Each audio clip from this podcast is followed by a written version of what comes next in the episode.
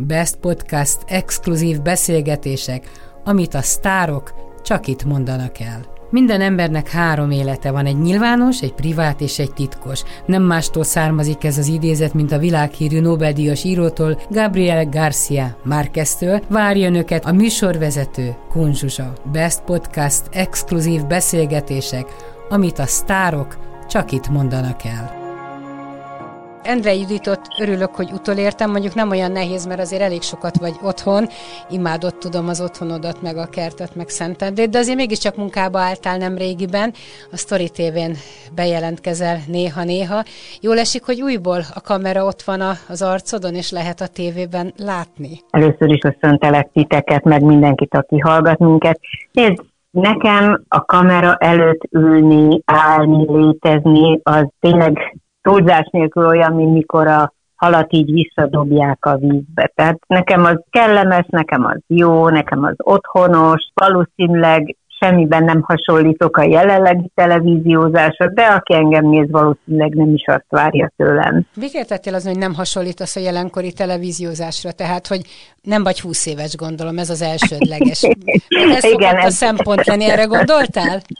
Erre is, meg, meg az én mondjuk beszédtempóm sokkal lassabb, mindig is lassabb volt, még a régi időkben is a szokásosnál, nyilván az öltözködésem is nem a trendeknek megfelelő, hanem inkább a saját ízlésemnek. Ahogy beszélek, ugye, amit mondok, ahogy fogalmazok, az Hát az ma nem trendi, és most nem, semmiképpen nem, szeretnék, nem szeretném kritizálni a jelent, inkább szerintem megváltozott a világ, megváltozott a stílus, úgyhogy ezt el kell fogadni. De azt szoktam mondani, hogy a világ is fogadja el, hogy ha már még itt vagyok, akkor én meg ilyen vagyok. De ha már így elkezdted részletezni, mi az, ami jellemző például a te öltözködésedre? Én magamban egy ilyen konzervatív, konszolidált, de Igen. így volt ez 40 évvel ezelőtt is. Tehát ez akkor, így van. Tehát nem az voltál, aki kipakolja a ciciét, kigombolja a blúzát, nem tudom én, kint van a combja, tehát te mindig ilyen voltál. Ez tényleg így van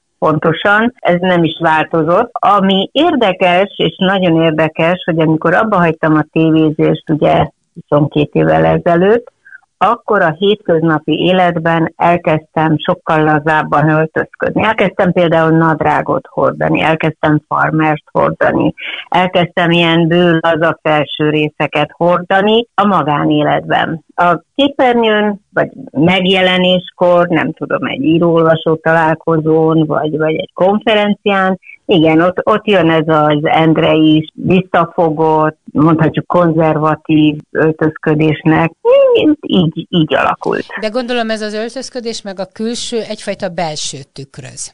Tehát nem vagy, nem vagy haragban a belsőddel. Nem, pláne megbékültem.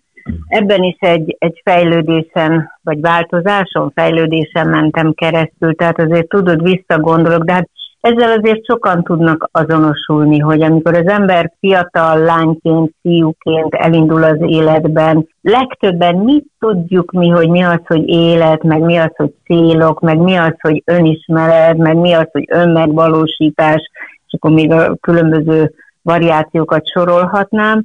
Én úgy szép lassan kezdtem tudatosabban élni az életemet, és hát ugye vízválasztó ez a tévé utáni korszak, mert akkor meg aztán végképp a magam ura lettem, minden, minden, minden a magam felelőssége lett, a magam öröme, magam kudarca, Úgyhogy hát mára meg már lassan egy ilyen bölcsöreg asszony leszek.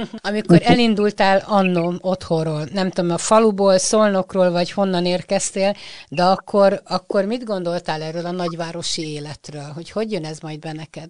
Hát lett volna lehetőségem Budapesten élni, amikor aztán, ugye Először is egy kicsi faluból bekerültem Szolnokra, ami hát egy viszonylag nagyobb város, onnan elkerültem Szegedre, ami még nagyobb város, onnan elkerültem élni Szentendrére, dolgozni Budapestre, tehát nekem biztos azért, mert, mert falusi környezetben szocializálódtam, tehát nekem fontos a, a természet közel, a nyugalom, az, hogy rá egymásra köszönök a, a, az utcabeliekkel, vagy a városkabeliekkel, Budapesten én hát szeretem az ilyen nagyon természethez közeli hasonlatokat, tehát én ott gyorsan elhervadtam volna, mint mikor egy vadvirágot letépnek kiránduláskor, hogy jaj, de szép, aztán mire hazaért, már szegényel is hervat. Tehát én ott soha nem is tudtam, tehát elvégeztem a munkám, amit természetesen nagyon szerettem, de nem tudtam volna elképzelni, és nem volt olyan kényszerhelyzet, hogy akkor én, én budapesti lakos legyek. Biztos jó ott is élni, mert aki meg oda születik, a belvárosba, hát sokszor hallom, hogy hogy mennyire nagy szeretettel beszélnek róla. És milyen volt ez a falusi élet? Hogy hívták a falut, ahonnan jöttél? Tiszta Tenyő névre hallgat. Ez egy annyira kicsi falu, hát majdnem a az Alföld közepén, hogy képzeld el, még templom se volt. Ez a 30-as években alakították ki ezt a falut, tehát ilyen nagyon szabályos, derékszögű utcák vannak, voltak, és természetesen az iskola volt a közepe, ahol az anyukám iskolaigazgató volt, és az apukám meg a TS-ben dolgozott főkönyvelőként, és én nagyon jól a hugommal együtt beleolvadtunk ebbe a falusi gyerekvilágba, ebbe a falusi létbe. Tudod, milyen érdekes, valamelyik nap is gyalogoltunk a hugommal, és megláttam a vadlucernát. Na most az én apukám egy igen szigorú ember volt, és ilyen tájt én nekem mindig ki kellett menni a határba, zsákkal, sarlóval, és akkor, mert állatunk, disznónk is volt, tyúkjaink is voltak, és akkor le kellett várni egy zsáknyi lucernát, azt hazahoztuk. A jó, hogy a barátnőket mindig sikerült rávenni, hogy gyertek, majd közben jókat beszélgetünk, meg játszunk, meg ezt csinálunk, azt csinálunk, vagy mit tudom, van ilyen múltkor régi képek között matadtam, és akkor előkerült ilyen, hogy télen elmentünk lovaskocsival például vasat gyűjteni a határba. És hát ezek, ezek, ezek, ma így fogalmazok, hogy ezek nagyon jó bulik voltak. Tehát vagy, vagy tavasszal, amikor én azt nagyon szerettem, mikor a határ úgy kezdett zsendülni, tudod, úgy zöldülni, és akkor jöttek a cserebogarak, és akkor azokat megfogtuk, és birizgálták a tenyerünket, szóval ilyen, ilyen, ilyen volt. És emellett persze a szigorú apukám miatt én nagyon is részt vettem az otthoni munkákban, segítségben. Hát én még kannával hordtam a vizet, és gyerekként Istenem, milyen messzinek tűnt. Most meg időnként, ha visszamegyek, hát csak pár száz méter. Van ott még valaki? Él még ott valaki? Barátnők, gyerekkori osztálytársak vannak ott. Mi szolgálati lakásban laktunk a, az iskola épületében, és ez is milyen érdekes, hogy egyszer már a gyerekeimmel kirándultunk arra, a hugom is velünk volt, és bementünk, és akkor még állt az épület, éppen felújították a lakást, tehát be tudtunk menni a a régi lakásba, és egy következő alkalommal, amikor mentünk, képzeld el, a, hát a földdel volt egyenlő téve az a terület, tehát lebontották, mert szép új iskola épült. Hát a hugom azóta nem is jön tiszta tenyőre. Én azért, ha valahol arra járok, tudod, akkor, akkor úgy kiugrom, valami még mégiscsak köt engem ahhoz a kis faluhoz, hiába nincs már ott mondjuk rokonság, vagy, vagy nem tudom, régi ház, vagy otthon. Azt tudom, hogy a szüleid első generációs értelmiségiek voltak, de, de kik voltak akkor a nagyszülők? Ők mivel foglalkoztak? Imádnivaló, csodálatos emberek voltak. Tiszta tenyő, meg szolnok, meg, meg kengyel, aki hallgat minket és be tudja azonosítani, be tudja, ha nem, hát talán nem is ez a lényeg. A tanya világban ott valamikor tudod, voltak olyan tanyabokrok, és a nagymamáméknak ott volt kis boltjuk, meg kis italkimérés. Ők egyébként nem voltak, nemhogy különösebben, talán a mamukának két-három osztálya volt, a nagypapámnak se volt több, de végtelenül szorgalmas emberek voltak, és és aztán amikor én már ugye az életük része lettem, és én és egy ideig együtt is éltem velük, de nagyon sok időt töltöttem velük, láttam, hogy mindig olvasnak könyvet, újságokat, magazinokat, tehát nagyon, a nagymamám különösen nagyon mondjuk úgy képben volt a világgal, és erre szoktam azt mondani, hogy sokszor nem feltétlenül, tényleg nem feltétlenül a diploma adja meg egy ember értékét, hanem ők, ők így tudtak nagyon értékesek lenni. De nagyon-nagyon szerettük egymást, tehát nagyon, nagyon szorosan kötöttem hozzájuk. Azt mondtad, hogy mamuka? Úgy szólítottad? Igen, igen. Mert mamuka és tatuta. Egyre többet nosztalgiázol, és visszaidézen a könyvedből megjelent ha? részeket, és talán ott olvastam, hogy, hogy egyszer megkérdezted tőle, biztos már idős volt, hogy tudod, mire gondolok? Hogy mikor, mikor hagytátok abba a szexet a nagypapával? Hány éves voltál, amikor ezzel a bátor kérdéssel előálltál? Hát figyelj ide, nagymamám, ő nagyon fiatalon szült, tehát nagyon fiatal nagymama volt, szerintem olyan 70 körül volt, tehát én olyan 30 valamennyi voltam. Nem tehát voltál akkor meg... kislány? Egyáltalán. Nem, nem, nem, hát ebből is látszik, hogy milyen szoros kapcsolat. Az ember nem még az anyukájától se kérdez feltétlenül szexuális, pláne a régebbi időkben, nem még a nagymamájától, de sok, nagyon szerettem természetesen az anyukámat is, meg szeretik egymást, de a nagymamámmal ilyen értelemben talán bensőségesebb volt a kapcsolatunk. És mit válaszolt rá a nagymama? Ki mondta, hogy abba hagytuk.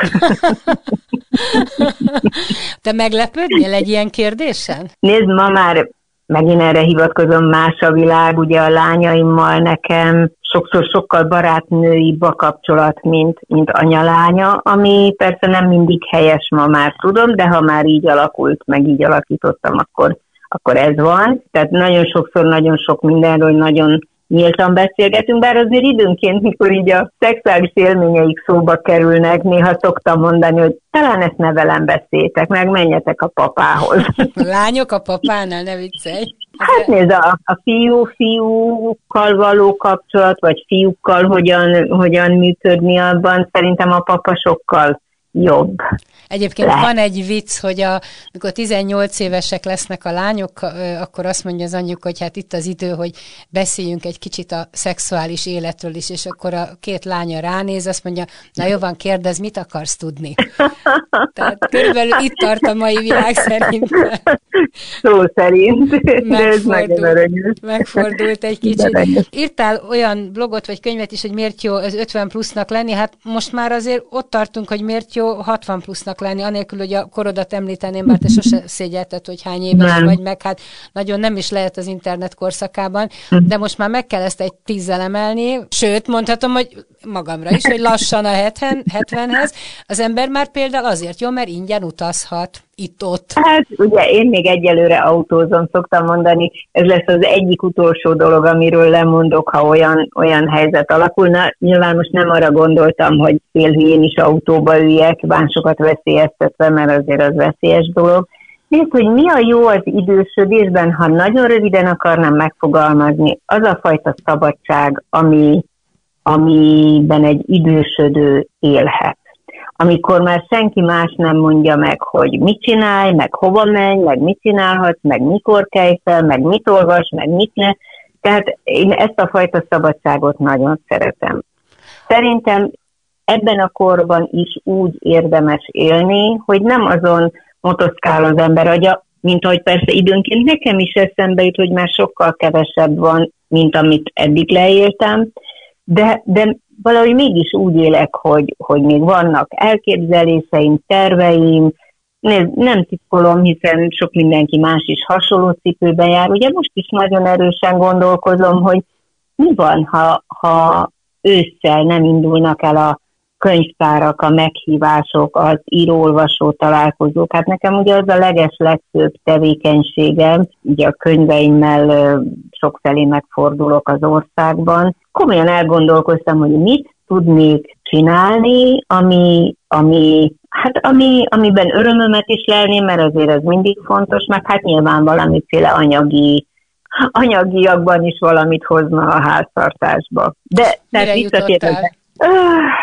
Hát nem nagyon jutottam sokra, mert ugye a hugommal szoktunk erről beszélgetni, hogy, hogy nekünk az agyunk az, ami, ami pénzé tehető, tehát, tehát azt a legőszintébben mondom, ha olyan helyzetbe jutnék Zsuzsa, én nyugodt szívvel elmennék egy étterembe mosogatni. De hát ugye itt jön az, hogy akkor oda már nem az én korombelit fogják hívni, hanem nyilván sokkal fiatalabbakat. Nem könnyű, de hát nem én soha nem tartoztam a panaszkodók közé, de ez, ez azért a realitás, hogy az embereknek ezen el kell gondolkozni, hogy csináltam eddig valamit, vajon ha az nem kell, akkor, akkor meg mi kellhet.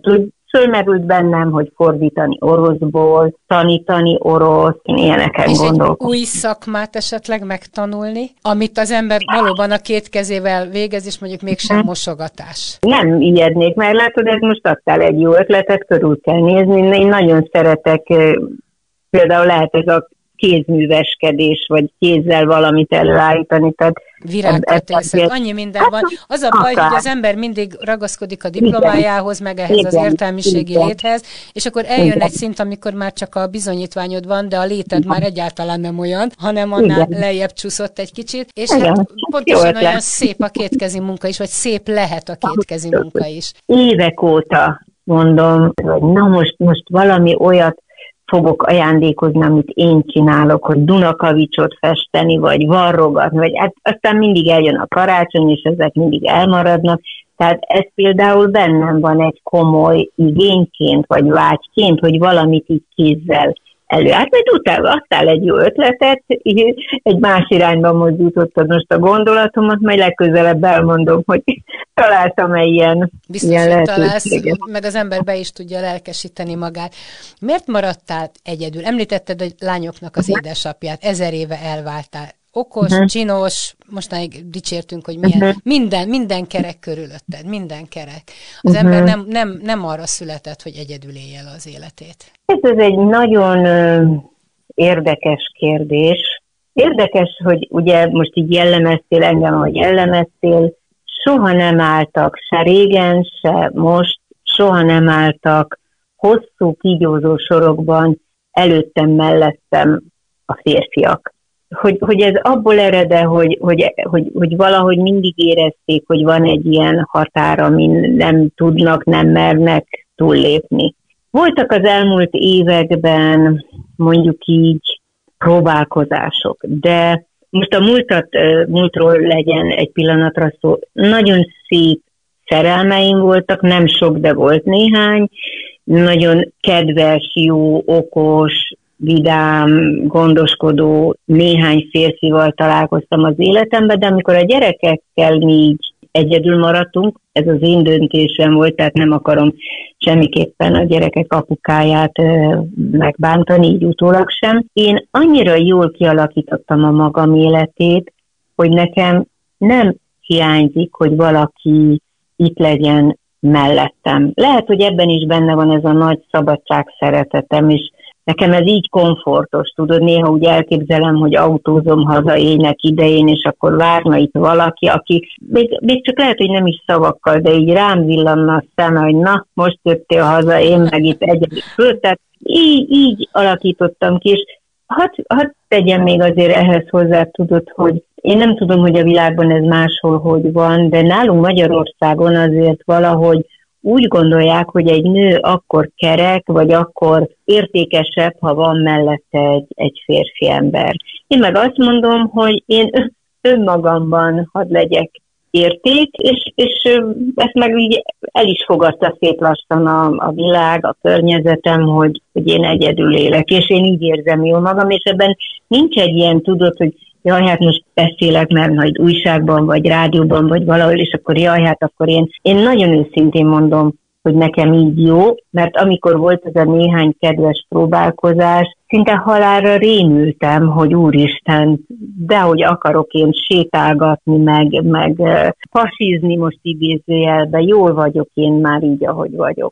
Amikor a szüleid ugye nem élnek már, jól tudom. Sajnos nem. Sajnos nem. Tehát, hogy hogy voltak ők egyedül? Tehát hogy mentek el? Arra gondolok, hogy milyen öregkor vár rád. Hasonlítható-e mondjuk a szüleidéhez? Hát az apukám sajnos nagyon fiatalon halt meg, ő 50 éves volt, amikor meghalt, és ez tulajdonképpen, hogy mennyire fiatalon, erre akkor jöttem rá, amikor én elmúltam 50 éves. Tehát addig, addig másképp néztem én ezt.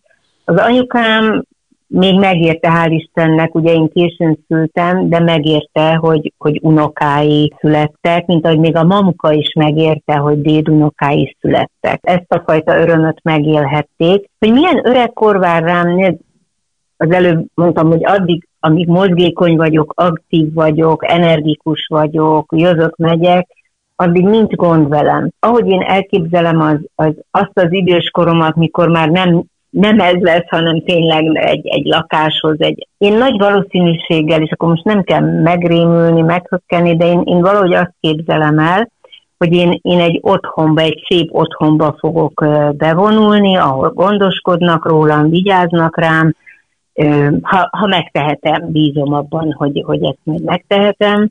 Igen, valahogy Egyébként ezt azért is kérdeztem most tőled, mert most hétvégén nálunk ott volt az egész család, nagy gyerek, kisgyerek, millió unoka, és, és ez felmerült, és bennem merült fel ugyanez, hogy, hogy vajon milyen öregkorra van az embernek, még akkor is, ha családja van, férje, gyereke, mert senkitől nem lehet elvárni sem, meg az idejébe se fér bele. Ahogy ma dolgoznak az emberek, semmi nem fér bele az idejükbe. És én is elkezdtem nézegetni az idősek otthonát, és olyan gyönyörűeket uh-huh. találtam, hogy el nem tudom mondani, és akkor, hogy tovább görgettük a dolgot, hogy miért is van ezzel baj, akkor utána végig gondoltam, hogy ezzel nincs baj, de mondjuk reggel ott ülök a 90 éves betegek között, amikor még jól vagyok, és ott együtt reggelizünk, hát ehhez nem voltam... biztos, hogy van kedvem. És figyelj, ott azért erre egy-két alkalommal volt szerencsém, vagy nem szerencsém megfordulni ilyen helyen, ott azért eléggé külön választják, a, és te sem most fogsz bevonulni, hanem majd amikor már inkább a 80-90 vagy 90-hez közel leszel, tehát nem most, mostról beszélünk, amikor ezt nem tudjuk elképzelni, de hát ott azért úgy szépen egy normálisabb helyen külön választják a nagyon-nagyon öreg, tehetetlen, szellemileg leépülteket, meg azokat, akik egyszerűen csak egy biztonságot akarnak az időskorukban, de mondjuk még. Amikor már 90-ek leszünk, meg már olyanok leszünk, akkor hát nem is biztos, hogy tudjuk, hogy mi zajlik De mondjuk azt el tudom képzelni, mondjuk Endrei Judit bevonul egy idősek otthonába, még szellemi frissességében mondjuk fizikailag már lehet, hogy segítségre szorulsz, és akkor ott átszervezed az életét az otthonnak, mert jönnek a kulturális estek, a beszélgetések, a könyvolvasás, és egy új világot teremtesz magadnak, ahogy, ahogy az ember egy pici mikrokörnyezetben is meg tudja ezt teremteni. Ez pont így van, és majd, ha így lesz, majd eszembe fogsz jutni, hogy így képzeltél el engem. Ugye, annyira mi kezünkben van azért jó részt az, hogy mit kezdünk az életünkkel. Tehát én, én nem tudom, nem győződtem meg róla, hogy volt előző életem, vagy lesz egy következő, ez, ez, és nem is tudom azt mondani, hogy hiszek, vagy nem hiszek benne, de annyira erre a jelenlegi életemre koncentrálok, hogy hogy ebből kihozni mindazt, ami nekem a legjobb, meg hát valamelyest a környezetemnek, meg a tágabb környezetemnek, tudod? Tehát most Soha igen. nem csináltattál magadnak horoszkópot, hogy hogy alakul az élet a csillagok járása nem. szerint? Nem? Nem akarom tudni, nem akarom tudni. Valószínűleg van bennem némi félelem is, hogy jaj, mi derülhetnek ki. Nem, nem, nem, nem, nem, nem akarom így előre tudni. Nem szoktam elmenni nagy döntések előtt, hanem van nekem egy nagyon okos húgom, akivel nagyon-nagyon-nagyon át tudjuk beszélni, ha olyan élethelyzetünk van, és, és ő tud nekem jó tanácsokat adni, vagy elgondolkoztat. A hugod nem, is egyedül maradt? Ő, ő, ő is? Igen, igen, igen. Ez milyen igen. érdekes, nem? Az endrei igen. lányok, vagy kurdics lányok, vagy hogy mondjam. Nézd, vannak barátnőim, akik szintén egyedül vannak. Lehetne ebből kutatást végezni, mert mondhatnám azt, hogy ahogy néha szoktuk mondani, hogy azért az erős nőknek, pláne ebben a korban nem túl egyszerű párt találni. Most tudom, mindjárt meg fogod kérdezni, mert ismerlek, sokszor hallgatlak, hogy, hogy és akkor mi az, hogy erős, bocsánat, csak közben kinyílott az ajtó, mert nálunk vihar készülődik, hogy mi az, hogy hogy erős nő. Szeretem a magam dolgait, magam eldönteni, szeretem azt csinálni, amit én jónak tartok. Ettől persze néha önfejűnek vagy makacsnak is érez a környezetem. Tehát Nincs ezzel igen. baj. Sőt, azt is mondhatom akkor, hogy lehet, hogy szerencsés az a férfi, most viccesen fogalmazok, aki megúszott téged. Egy ilyen jó. erős nőt. Meg, megkímélted őket ettől a sorstól.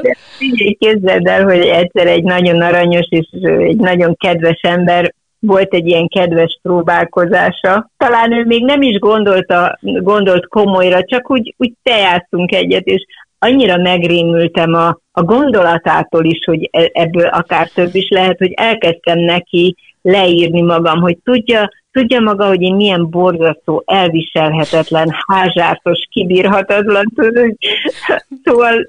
Nem na, jó hát, képet festettél magadról. Nem, Nem, nem. De egyébként, van. Egyébként az jó, mert neked van egy elég erős önismeretet. Tehát valószínűleg az önismeretben sok minden belefér, hogy az élet úgy alakult, vagy az uh-huh. életed úgy alakult, ahogy alakult. Én, én hiszem, hogy ez, ez így van, és kicsit Igen. hiszek a sorszerűségben is, hogy nem véletlen, hogy így, így van. És például az, hogy neked a testvéreddel ilyen szoros maradhatott a, a kapcsolatod, mert 40 éve ismerjük, és nincs uh-huh. olyan beszélgetés, hogy a hugod ne kerülne szóba. Tehát ez is, ez is érdekes, hogy ez egy nagyon-nagyon erős szövetség, ami köztetek van. Kevés testvér között érzem ezt. Igen, ez, ez jó, hogy így van, és, és amikor két ember között bármennyire szereti egymást, legyen az testvéri kapcsolat, vagy párkapcsolat, vagy gyerekszülő az, hát arról aztán ne is beszéljünk, de előfordulnak azért helyzetek, meg pillanatok, és, és tényleg a szeretet valahogy segít helyre billenteni azt a konfliktust, vagy egyet nem értést, vagy most nem is tud, igen, érted, hogy miről beszélek, igen, és igen. távol azért, ha volt is néha az életünkben ilyen, mert kinek nincs, mi ezt azért mindig, mindig helyre tudtuk billenteni, és ez jó. Egy párkapcsolatban látod, nem volt meg bennem ez a, ez a türelem, vagy odafigyelés, vagy ha most így hirtelen a régi párkapcsolataimra gondolok, igen. Anyukát sem ment újból férjhez édesapád halála után? Nem, nem, nem. Hát ugye, ahogy az előbb mondtam, végül is, most ha belegondolsz, hogy 49 évesen itt maradt egyedül, hát bőven mehetett volna, és, és mégse mégse. Egyébként ezt az idősebb generációnál láttam, hogy ők olyan, olyan egy szerelemre születtek, tehát igen, vége igen. Akkor, akkor eddig tartott, és, és nincs újra kezdés. Ez is méltányolható, és nagyon szép igen. és szerethető. Endre Judit, nagyon szépen köszönöm neked, hogy velem voltál. Akkor ezek szerint a viharos házadba hazaértél a, a munkából. haza, haza. Akkor köszönöm, hogy itt voltál, és szép estét kívánok neked. Köszönöm szépen, Zsuzsa. Jól éreztem Szia. magam. Szia. Örülök Szia. neki. Best Podcast exkluzív beszélgetések, amit a sztárok csak itt mondanak el. Minden embernek három élete van, egy nyilvános, egy privát és egy titkos. Nem mástól származik ez az idézet, mint a világhírű Nobel-díjas írótól, Gabriel Garcia Márqueztől. Várja önöket a műsorvezető Kunzsuzsa. Best Podcast exkluzív beszélgetések, amit a sztárok csak itt mondanak el.